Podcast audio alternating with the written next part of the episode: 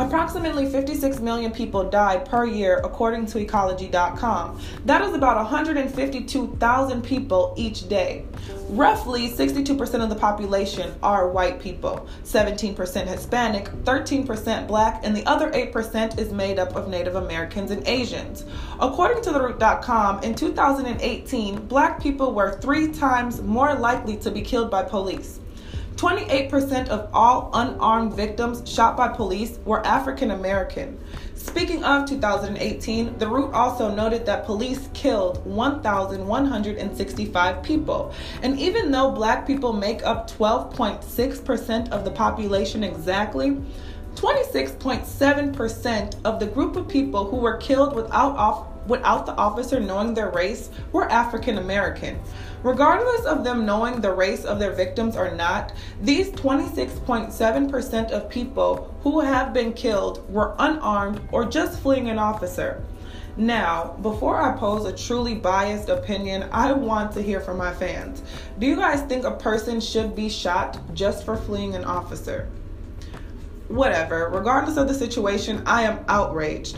I feel as though in 2019, as we are making strides in the area of inclusion, the word minority should not be a part of any conversation. As we make accommodations to those who identify differently from the gender in which they were born, we need to do so in regards to ethnicity. In 2019, we need to work on inclusion for all. And that is deeper than just protests and marches. We need to embed change like they embedded slavery into our history. There is no reason police officers have killed so many people, and the civil rights movement began in 1954. We need to be at our courthouses advocating for our young people who are our future. But they will have no future if we as a minority community do not make a change. So, um, I work with homeless teens and I get so frustrated when I meet a homeless young man who tells me he only sees jail or death in his future. Why is this such a trend amongst our black men? How can we create more positive opportunities that inspire them to be much more than just dead or in the streets? How can we turn the dreams of these young men back into being doctors, lawyers, teachers, fuck it, even NBA players? You know what I'm saying? Like, just as long as they have a dream, how can we change their thoughts to be that again? How do we break the stereotypes placed on us by an unjust system? The only thing I can say is all we can do is keep fighting. And remember those who laid down their lives and freedoms just so we could be successful in the ways that society allows. So, like, especially Harriet Tubman and Martin Luther King, like, they really gave up a lot of things um, to make sure that we have the opportunity that we have today. But even though they gave up those things, we are only as successful as society allows us to be. There is a cap on how successful they will let a young brown person be.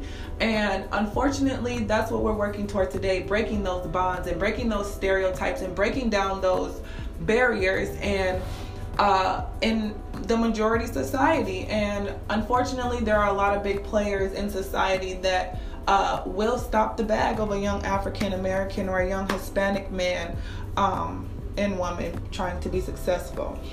So, um, anyway, all I can say is just to keep fighting. And the young men that I encounter on a daily basis that have it hard because at every turn their parents or the un or the unjust system is telling them that they can't do it, I want them to know, you know, to keep fighting. What I advise you, um, especially those who were born with the odds against them, is to stay strong. The struggle was created for you. The one that you're currently going through was only created for you. And there is a way out of every situation, but you must remain determined.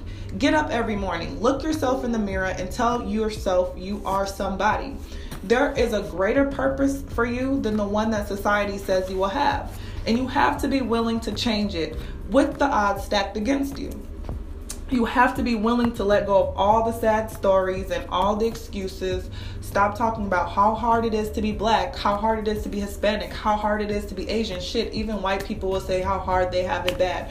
But it doesn't matter who you are, you need to have the confidence and the motivation it takes to change your life around. But as a young brown person, you have to wake up and go twice as hard as any person that was born into the life of the American dream. When you are young and homeless, it is important to remember this is a crucial time to be true to yourself and know what you want out of life. You can't let people persuade you to do anything that is going to hinder your freedom. Uh, you always have to stay 10 toes down for yourself. Finish school, pay attention to what the elders have to say. And no matter what, always carry yourself with respect, no matter how bad you want to act out of character. Remember, that is what they want you to do. They want you to be dumb. They want you to be combative. They want you to have self doubt. They want you to fight your manager. They want you to cuss out your teacher. But remember, the Creator created you to be something, something better than that. And you have to walk away from situations where you feel like you're going to have to attack somebody to get your frustration out uh, and things like that. It is not acceptable. Um, and at the end of the day, as a young brown person, as a minority, they're always going to expect that reaction out of you. And that's what society tells them you're going to do. And you know, I'm a person that likes to break the odds. I'm not going to act how you say how you say I'm going to act. I'm going to act completely different just to prove you wrong. And a lot of young people just need to develop that kind of mind state to stay out of trouble. Um so, my podcast is basically about breaking stereotypes placed on minority by society. Today's show was obviously centered around promoting positivity into the lives of young brown men and young boys. Um, so, anyway, change starts with you. It's time to make the man the head of a household again. We need to start teaching these young boys how to be men. It is hard if there are not a lot of people out there willing to take the risk and invest in them.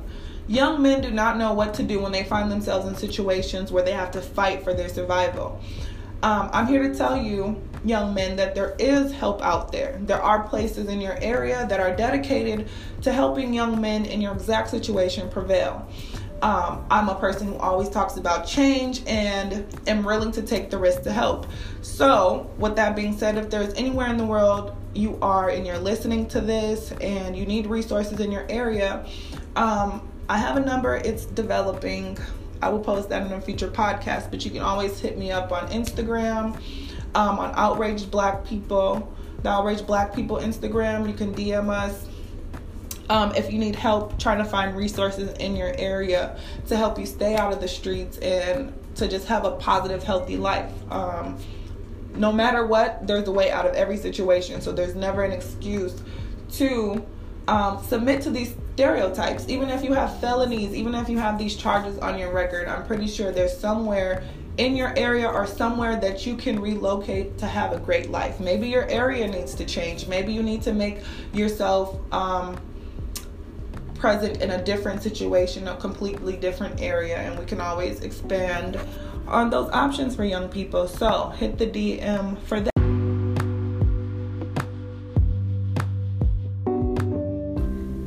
Other news, I want to give a shout out to Miss Pierre from Miami who won a $21 million lawsuit from her employer of 10 years. Miss Pierre worked there as a dishwasher since 2006, and from the day she started working there, they knew she needed every Sunday off of work. According to Pierre, she was able to have every Sunday off work with no problem until about 2015 when the Hilton affiliated hotel denied her request to have the religious day off. Uh, Marie tried everything she could to manage her employer ignoring her request, such as trading days off of work with her coworkers, until she had no choice but to miss the day completely. So, after about her sixth consecutive missed day, uh, Sunday, she was terminated from her 10 year position as a dishwasher because she chose to go to church. And that obviously was an inconvenience to the Conrad Hotel. After the after um, she was fired, she that led to her filing a lawsuit. Uh, at the end of the lawsuit, a $21 million judgment was declared. The government, however, does not have enough money to cover this amount, um, and the cap payout she's going to receive is about $500,000. So I want to ask my followers do you guys think she deserves this money? How do you feel about her getting the $500,000? Do you think she should have got the $21 million? I would like to know people's opinion. Um, but anyway, if that does not sound unfair that she's not even getting the $21 million, uh, the Conrad Hotel released a statement saying this verdict is still unfair and they are planning on appealing the decision because they did all they could to accommodate her religious beliefs. Um, I believe Marie should get the $500,000. I'm just going to be frank. She worked many years for this money, and for them to fire her before she could benefit from the benefits she would receive if she had just retired from there, um, I feel is really unfair. Uh, especially them releasing a statement saying that they did everything they could to accommodate her religious beliefs. Well, if you did everything you could, you would have let her have Sunday off, especially especially when she's had every Sunday off. It's not something that's new.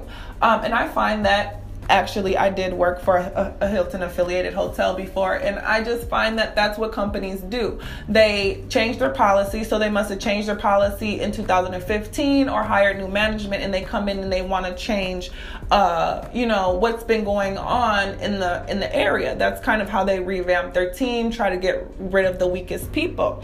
However, Marie was 50 years old when they hired her. They knew she was older. Um, and you know, so this 10 years that she put in is owed to her. And they tried to kind of cut her short of that. So in return, I feel like $21 million is what the government said was owed to her. So she is owed that and she deserves that. Um, anyway, as an employee ages, I feel like companies will always find reasons to gradually lay them off in case in this case, the Hilton affiliated hotel thought they could get over on an immigrant woman and she was going to go away quietly. Anyway, go ahead, Marie. You just opened the door for many people like you and other opportunities for for other minorities who may not have known they could, you know, file lawsuits against companies who tend to uh, try to fire them for unjust reasons. But have a great day.